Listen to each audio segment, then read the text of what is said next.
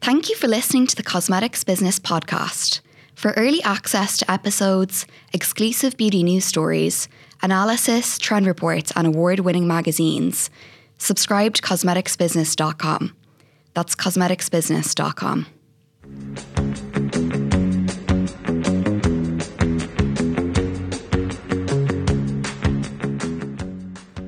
Hello, and welcome to the second episode of the Cosmetics Business Podcast and the first for 2024. In this series from our London studio, the cosmetics business journalists go beyond the headlines to explore the biggest stories and trends in beauty. First of all, we just want to say a thank you to everyone who listened to our very first episode out in December. The wonderful feedback was beyond what we expected, so thank you. We'll be releasing episodes monthly going forwards, but if you're enjoying what we're doing, let us know by contacting us on social media or leaving a review, and we'll make them more regularly. I'm Sarah Parsons, and I'm sitting here with three other cosmetics business journalists Julia Wray, Amanda Pauley, and Alessandro Carrara. And on today's episode, we're going to explore the beauty trends to watch in 2024 from the emerging hangover beauty category to the rise of ultra luxury products with $18,000 face creams to the skincare ingredients we're expecting to see everywhere. And don't forget, make sure to stay to the end where we reveal our favourite new products of the month. Okay, so as we work off our overindulgence from the festive season and start our health kicks for 2024, Julia, let's go with your pick of the year. Absolutely. So, yeah, on the theme of overindulgence, I think if you hear the term hangover beauty said casually, you probably think that it was maybe linked to that in some capacity. It was referencing, you know, this, uh, this well, being hungover essentially. Personally, when I heard it, I thought that it might be possibly an evolution of the whole ugly beauty trend uh, on TikTok. So things like crying girl makeup, that was big a couple of months back. Or uh, from a few years ago, there was a K beauty trend for kind of puffy under eyes with people using tape to give themselves that, that puffy look. That's kind of what, what I assumed it might be. And I mean, if somebody said to you, hangover beauty, what would your first uh, port of call be? So I thought it would be about having a hangover beauty routine. Mine was when I used to drink was eye patches to go underneath the eyes straight from the fridge. From the fridge was very important for that cooling sensation. And then those ice globes that I'd put over my temples and I would just lie there horizontal with probably a slim fast because my stomach couldn't handle much and the ibuprofen. my God, you really had a routine down. yeah. Oh, I did. I really did. So yeah, I was the other end of the spectrum. I thought it was going to be the return of indie sleaze. So I was thinking like 2000s Kate Moss at festivals, smudged eyeliner, you know, kind of that crinkle kind of look hair, that whole kind of vibe, you know, the Pete Doherty era. Um, yeah, full that, on rumpled. Yeah, and I'm I'm here for it if it is that, but I'm imagining it maybe isn't. well, well, you're right. It's it's not. Um, and again, I think we were maybe on the same page there with kind of what we thought it might be, but actually, in actuality, what it is, it's not to make you look hungover or, or look like you've you know just fell out of bed it's not even necessarily a trend about alcohol consumption to kind of loop back to what you were saying there, Sarah. What it actually is, it's a more forgiving and honest approach to, to self care because traditionally, if, if you're like me, you're a millennial, when you hear the word wellness, I think it makes you think of things like clean eating. Gwyneth you know, Paltrow. Ex- exactly. Uh, Gwyneth Paltrow peak goop. Um, all these things which are maybe a bit Spartan and, and maybe a little bit miserable as well. Uh, so it's all about things like denial and, and iron will. But what hangover beauty is, it's one of the key predicted beauty trends for 2024 from the trends forecaster WGSN. And at the core of it basically is this acknowledgement that we all sometimes overindulge. It happens to everyone, especially at Christmas, that these kind of strict wellness regimens they kind of don't factor in fun or take into account just how naturally messy life can be. And essentially, that's just not realistic. So, this is a backlash against all of that, which kind of rejects this notion of, of sacrifice and misery and getting up at you know, 5 a.m. to go and run around a park and get really mm. cold. It ties in with that goblin core. 100%. Was like one of the words of the year, which I love personally. Yeah, it's kind of about embracing imperfection. You know, maybe not going down the the, the entire road of staying in bed all day. But but yeah, just being forgiving with yourself, really, essentially. And I am going to mention uh, that there is, with things like Goblin Core, there is a generational aspect to this trend. So according to WGSN, Gen Z is kind of really pushing and inspiring this trend. And apparently it's because young adults are really behind this growing anti wellness attitude uh, with more of a focus on indulgence. But obviously, this is the overarching trend. How does it apply to beauty? Where do we all fit in in this category? Essentially it's all about low maintenance beauty products which are designed to address as you said earlier the effects of late nights and partying without hassle and there are already products on the market uh, which meet this trend. So, for example, Sephora, I love this, it sells hangover patches from a brand called Toku. Hope I'm pronouncing that right. And it's called About Last Night. So, the name, you know, it, it doesn't beat around the bush. It's very obvious what it does. And essentially, it's a patch with B vitamins and other extracts like milk thistle, for example, which are supposed to be very good to help the body process alcohol and detoxify the liver and all those kind of things. Faace, uh, the brand with, with, the double A, that has a kit called uh, The Morning After the Night Before. So it's a duo. It brings together two of its products a dull face cleanser to remove impurities, and uh, its tired face mask as well, which contains all these things like caffeine, hyaluronic acid, aloe vera, vitamin C. So all these kind of cocktail of ingredients to get skin hydrated and energized. And I think Faace's ethos fits really well into this trend. So it's got a tagline which is Faace is here to be prescriptive without the faff. So again, it's really tapping into that hassle-free aspect because I don't know about you guys, but if you have if you have a busy, busy night, the last thing that you want to do is really have to think about things or do anything. so yeah. Um, it's true for your um, trend, Julia, because I knew it was going to be hangover beauty. um, I got nosy and I decided to look at historical hangover and beauty wellness tips that might inspire our listeners today. Is this like 1950s Vogue? Oh no, before, of, before. Oh, really? So um, this is even further back than 1950s. We're talking more like 13th century. Wow. so um, rubies were actually recommended by a physician in Kashmir in the 13th century for nausea and vomiting. So what you would do, um, you would grind a ruby into a fine powder and then you'd place it on your tongue. That seems like a terrible thing to do to a ruby. no, I'm not going to completely waste. I thought that was interesting for our listeners who are interested in wellness and the luxury end of the spectrum. But also um, that rubies are made from mineral aluminium oxide, uh, which is now actually used in face cream products. So it's not too far off. From so there's a method today. to the madness, as there is so yeah. often with really kind of ancient remedies. I yeah, think. there really is. And there was another one which I thought was fascinating, and that emeralds were used from the third century BCE um, to rest and relieve the eye because of their soothing colour. Oh, okay, so that probably has less of a scientific basis to it, but even so, I, I, I like it. But it's still used today, though. Well, emeralds? Yeah, so mm-hmm. um, often it will say if you wear emerald jewelry or if you have emerald color in your life, it helps um, relieve tension of the eyes. So people still do it today. Interesting. Mm-hmm. I, am going to look into the science behind that because I think I mean I feel like green is a very soothing color generally. Yeah. Oh, I don't necessarily think it's very scientific. I just think it's a wellness practice that people might be interested used. in. I just love the idea of like putting on a necklace and just feeling like empowered. Something out of like a video game or something, you know? Level up. Yeah. Fantastic. Well, the good news is you don't necessarily have to be grinding down diamonds or emeralds to put in your um, formulations to help jump on this trend. Um, the thing is, you've probably got products that fit nicely into this trend in your portfolio already.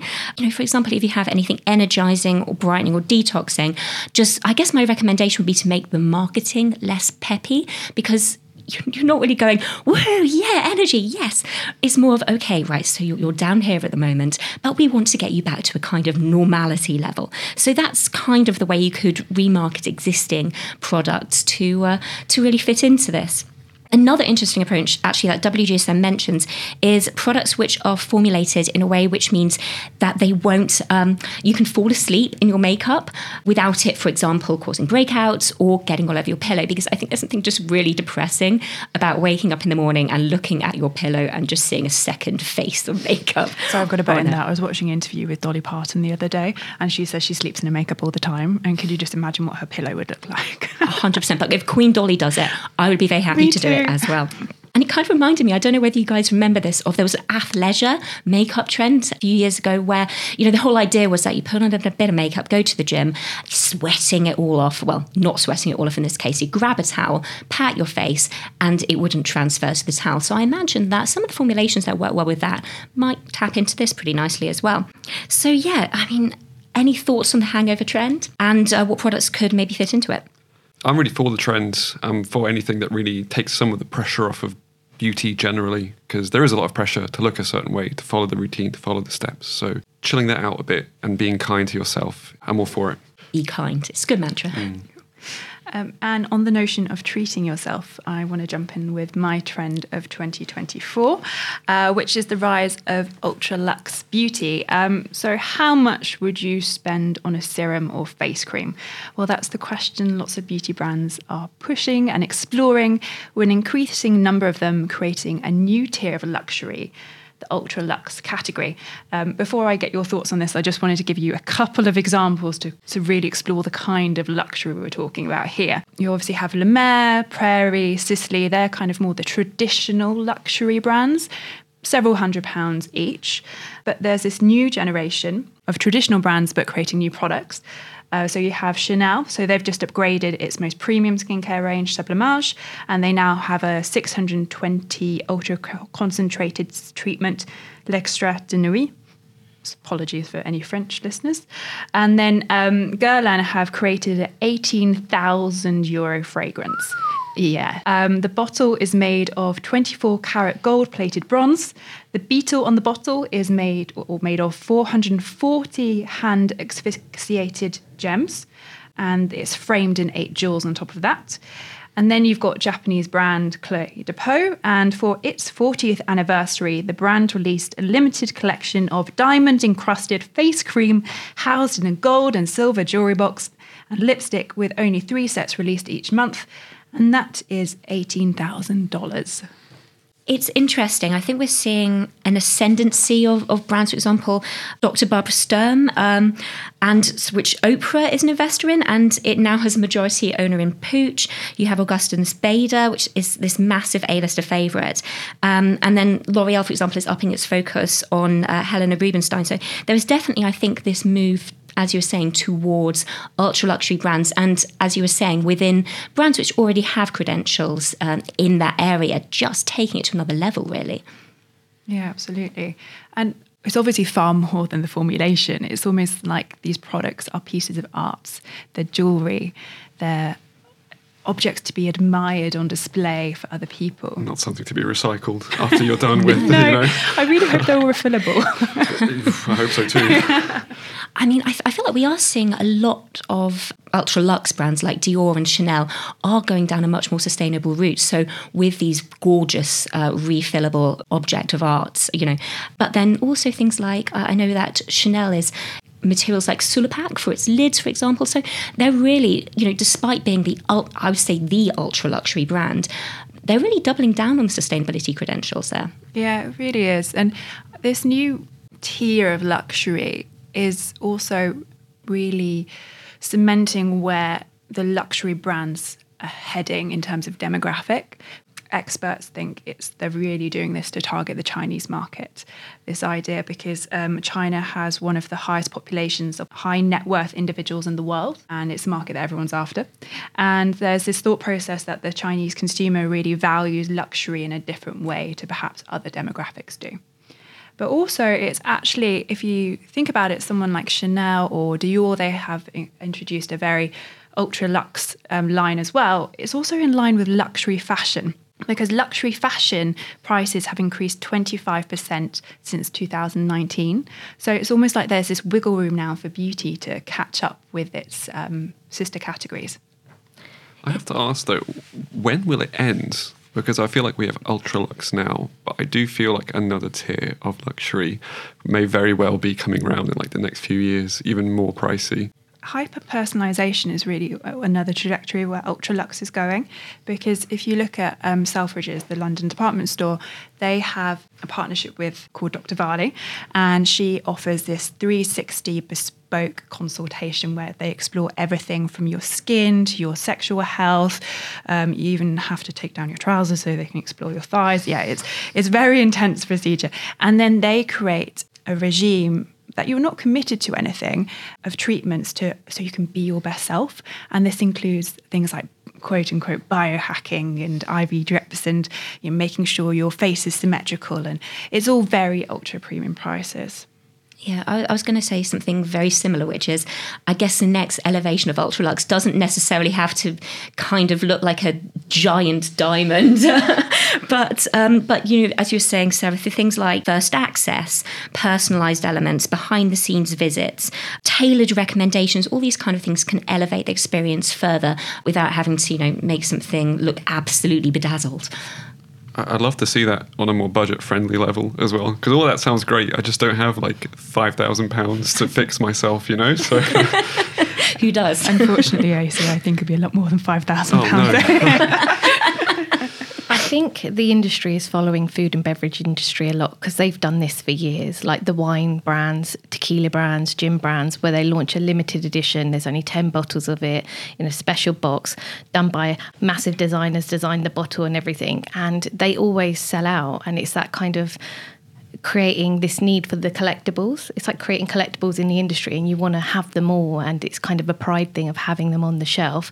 But for the same token, I think the industry has always taught consumers that if you're going to put your money into a product, put it into a serum because you're going to get the best bang for your buck from that product more than per se anything else in the routine. So I think it's a bit of a mix of the two, but I think we'll just see the industry going down that collectible one of a kind route where it's that thing of you want to have it as well as actually all the benefits and the additional stuff that kind of goes with it. Yeah, it's a status thing. Yeah, absolutely. And also, as well, like savvy beauty consumers want the research to back it up as well. So they really want to know that their serum works. And I know from a brand's perspective, research and clinical trials is very expensive. So that could also be one way of justifying the price if, if you really invest that money to really prove that your product works. or you could be like Elon Musk and release a really expensive perfume that smells like burnt hair. Don't be like Elon Musk. this was um yeah which is hilarious because uh, i think it might have been at the start of 2023 we are in 2024 now yeah. Um, and I forget that too. elon musk just decided to come out with a, a perfume that apparently smells like burnt hair. And um, i'm pretty sure it sold out because like you say on a more I don't, I don't want to say maybe morbid level. I think it is that idea like, okay, I have this now. This is a collectible item.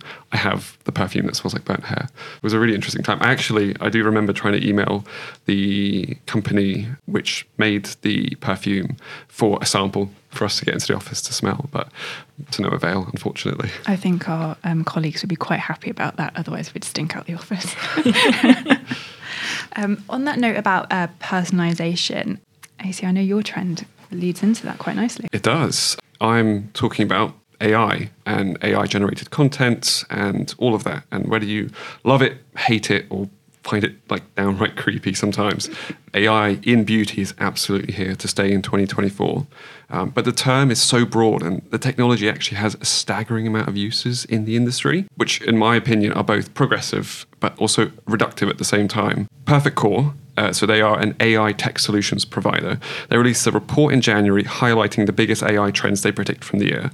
So some of this included personalized shopping experiences, for example, and other stuff like AI generated avatars, which sort of leads into the whole video game metaverse movement we saw last year, which is growing in popularity. Uh, the biggest AI trend that I'm excited to see is the virtual try-on experience, and it's been around for a while. Perfect Corp champions that. They create solutions for that. Uh, but I'm excited for the technology to get even better. And Perfect Corp claims it will be a big part of uh, 2024. And I think this is great, especially for brands and consumers, because you know it's a cost of living crisis, and if we had really fantastic AI technology that could create a face and makeup really accurately, it's perfect because the situation where a consumer buys a product, hates it, doesn't fit with their skin tone, and just chucks it away.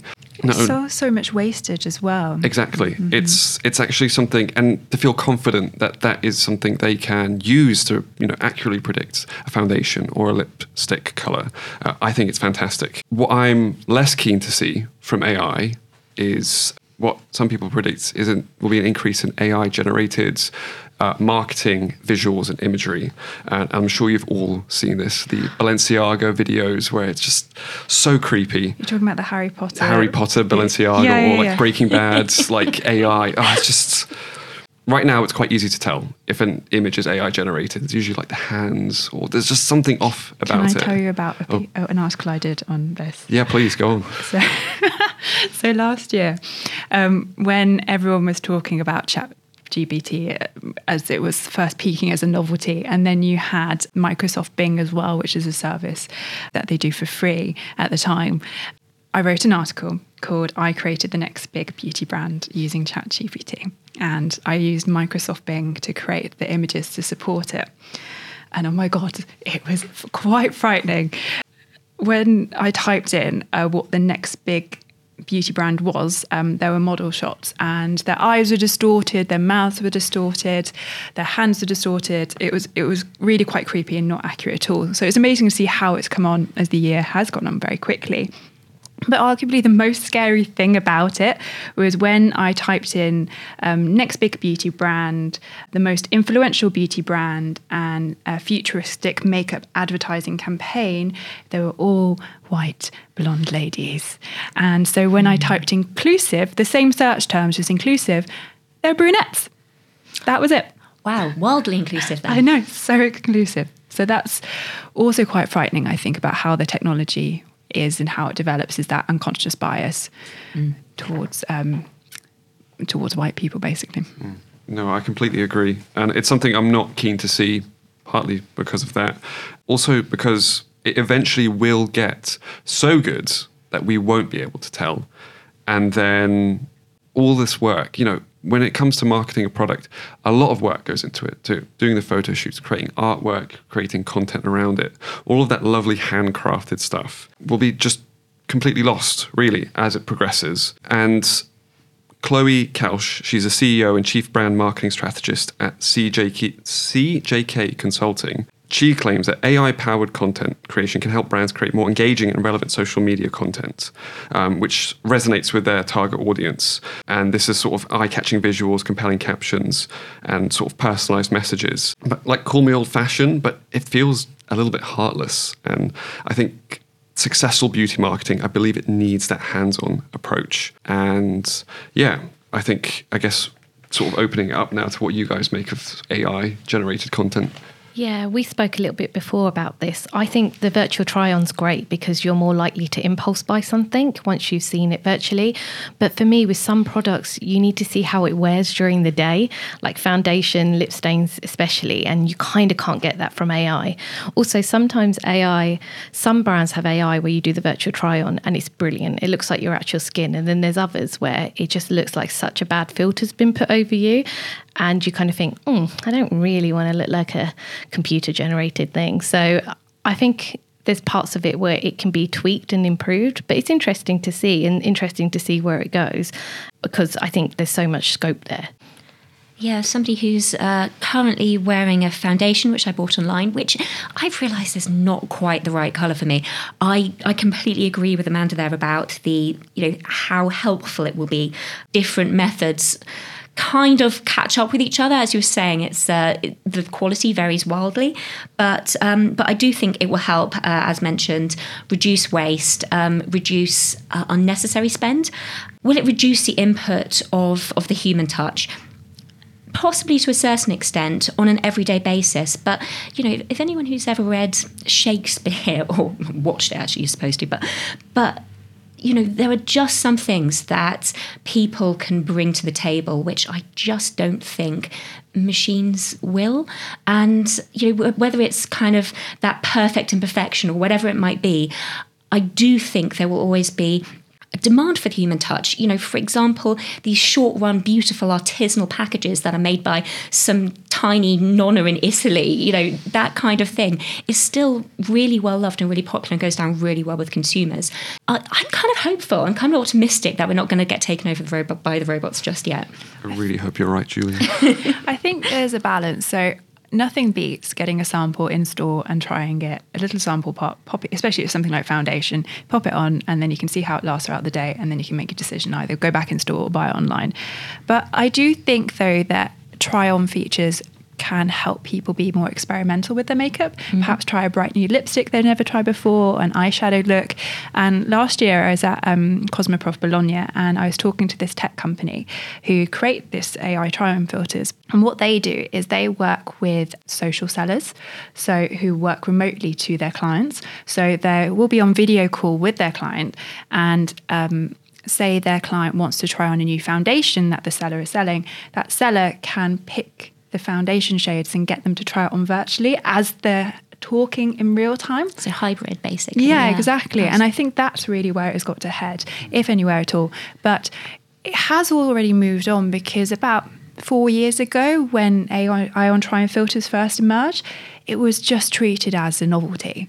So the fact that it is being taken more seriously, I think is going to show signs of where we're going to see it heading next. Amanda, do you want to go with our final trend of the year to watch? Yeah, so from robots to ingredients, pretty much there's a new hydration hero set to take centre stage this year called Ectoin, which could potentially knock hyaluronic acid off of its moisturising pedestal. The amino acid derivative is being touted as the new it ingredient for this year, with the likes of online retailer Beauty Pie and the British Beauty Council both naming it as one to watch in their 2024 beauty forecasts. But why all the fuss? Well, Ectoin is said to combine the moisturising properties of hyaluronic acid, but with the barrier boosting properties and effects of niacinamide. So basically, making like this one fit all kind of skincare powerhouse. So, quite exciting. I'm going to try and do the science, guys, but I'm not a scientist. So I'm going to try and do it in layman's terms about what it is. It's been very interesting. We're not learning going to about mark it. you and give you a yeah, grade. so just for all the scientists out there, you know, bear with. Um, but yeah, basically, ectoin is an extremolyte. So it's a small group of organic molecules which protect organisms living in the most hostile environments. So think the dry deserts, the deep dark depths of the ocean, like places where it's really hard to like survive. It helps these things to not only to survive but to actually thrive by performing a protective shield around them, and it can provide this benefit for the skin too. So pretty much it when it applies to the skin, it creates like this invisible hydrofilm which helps to stabilize cell membranes and protect po- proteins. It also reduces oxidative stress and cell inflammation, protecting skin from external aggressors. So all great, like tick tick tick. But it's just suddenly popped up in the last kind of I'd say last 12 months, a lot of brands have started putting it into their products because it essentially helps to charge up the skin's defense system, sort of acting as like this skin bodyguard, um, while also improving overall skin health and moisturization, which is, you know, exactly what you want. And you know, there's been a lot of talk, but the data showing that the consumer interest in this smart ingredient is also heating up as well. So from October 2023 to December 2023, there was a 123% increase in global Google searches for the ingredient, while Ectoin on TikTok has 4.2 million views. There's a lot to be said for it. I think another thing just to caveat is that this ingredient's actually been around for a really long time. It's been in a lot of medicinal products for people dealing with eczema and things like that but I think it's kind of gone under the radar a long time, and now it's kind of about to have its moment to shine in the cosmetic sphere. Yeah, I'm very excited. I don't know if anyone's tried it, like a product with it in, or if anybody's heard about it. Uh, I haven't tried it. I have heard about it in the context as of kind of like that protective, as you say, eczema cream, dry skin, um, baby care, that kind of thing. But I have to admit, I personally haven't picked a product up off the shelf and gone, oh, I will use this because it contains ectoin. Kind of, I, I feel like, as, as you mentioned, two of the, the things you mentioned that it's being touted as the new for um, hyaluronic acid and niacinamide.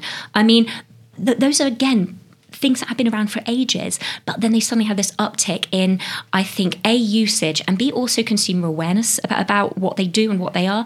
You know, I've got lots of friends who don't work in the industry who just like beauty products and they would if you say oh hyaluronic acid they go oh yes absolutely. They know they know what it is what it does. I, I feel that it's exciting that there's another ingredient joining this roster of almost universally recognizable ingredients uh, for, for moisturizing and for, for skin protection as well also sounds like it's fitting the trend for multi purpose products, no longer like one serum per ingredient. So it can save you money and time as well, by the sounds of it. Yeah, there's actually some brands who have been doing it for a while. So, like Paula's Choice, Dr. Jart, Dr. Dennis Gross, a few of them have actually had it and they've been touting the benefits of it for a while. But I think, it, yeah, it's just gone under the radar. So, I think we'll see a lot more education around it, a lot more awareness. And I think it just ties into this kind of narrative at the moment about hydration, hydration, hydration, mm. whatever your skin type, whatever your skin age, especially because we've seen like a rise in menopausal skincare and things like that. And that skin needs hydration. And this ingredient does that. So it hydrates, but it also protects. And, you know, if Ectoin can protect organisms in some of the harshest environments, then just think what it can do for the skin. So I myself will be seeking some products out and giving it a try.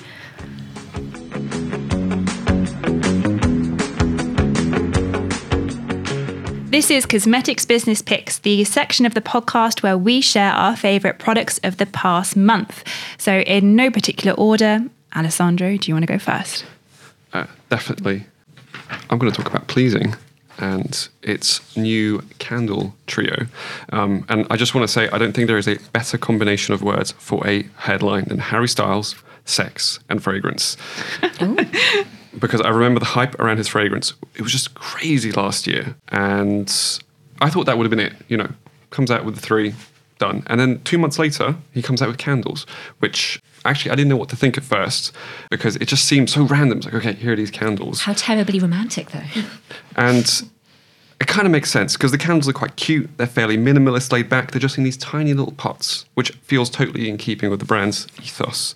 And I'm sure diehard fans have already bought all three. I'm sure it's absolutely fine. But I really think it was like a nice expansion to the offering already. And if anything, I'd like to see more. I'd like to see uh, standalone candle fragrances which aren't linked with perfumes. And something more consistent because it seems right now the offering's a bit random. We've had nail polishes fragrance and now candles. Definitely like to see more of that from pleasing. Amanda you went to a harry styles pleasing pop-up. With a fragrance there no, this was back when he hadn't launched fragrance yet. So it was just the nail polishes, some of the skin stuff, and the apparel. And I have to say, it was brilliant. I was completely converted because um, they did a really good thing where they had all some of the old stock, so like collections that were limited edition that they don't run anymore, and you could do a pick and mix of the nail polishes, so you could create your own bespoke box. It was genius. But yeah, there was no fragrance, no candles then. So um, I'd be interested to see what they smell like. Do you want to go for the next product?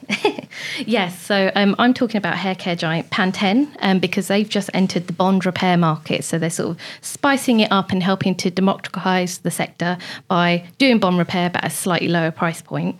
It's a four piece range and it uses molecular bond repair um, technology with Pro-V NutriPearls, which claim to achieve hair regeneration from a molecular level, helping to reverse the signs of damage caused by heat tools, um, environmental, you know, daily wear and tear.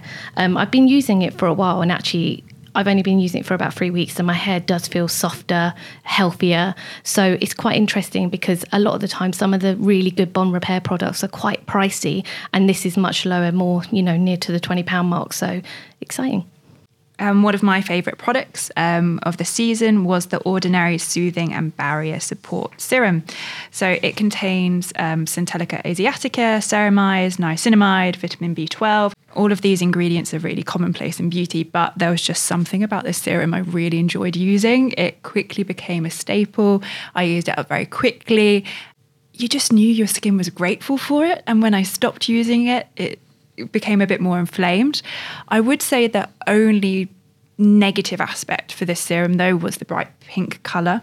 The ordinary claims it's because of the B12, and that's the natural colour. Can you see it on your face? You, you can see it on your face, and so when if you've got a bit of a rosy tint like me, anyway, naturally it, it enhances that a little bit until it settles down. So that's a little bit alarming. But apart from that, I really recommend it to everyone, and I'm pretty sure they did the pink because of TikTok and to go viral on social media. But if anyone needs a soothing serum, that would be my recommendation. It is a really interesting shade of pink. I, yeah, I completely remember. It, it looks like something out of like Charlie and the Chocolate Factory, some sort of really unnatural. Syrupy, yeah. yeah.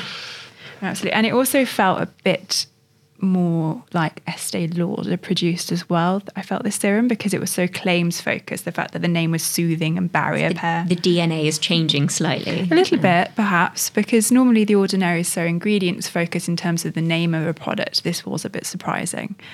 But yeah, Julia, do you want to go?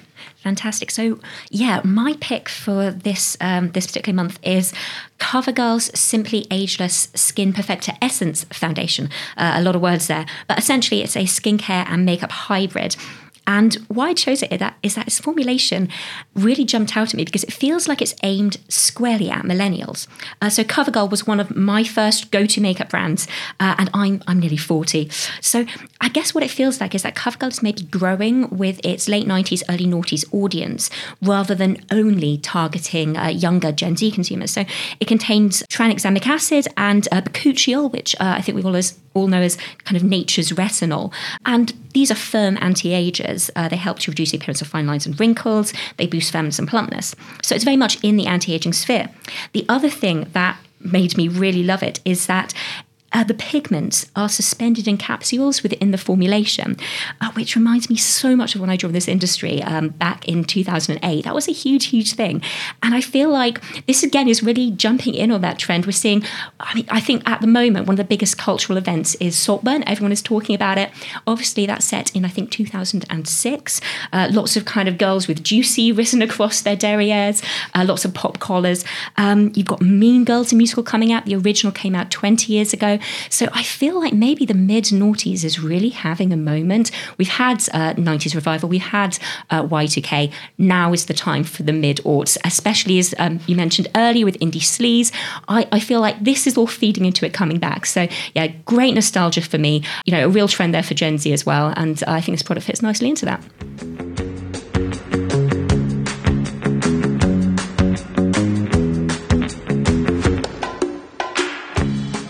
That's all now for the Cosmetics Business Podcast. Thank you, listeners, for joining us on our first episode of the year. If you've enjoyed this episode, please rate, like, leave a comment, share, and subscribe to the Cosmetics Business Podcast so you never miss an episode. Join us next time as we tackle the biggest stories and trends in beauty. And in the meantime, make sure to subscribe to cosmeticsbusiness.com for all of your beauty industry news and analysis. Bye.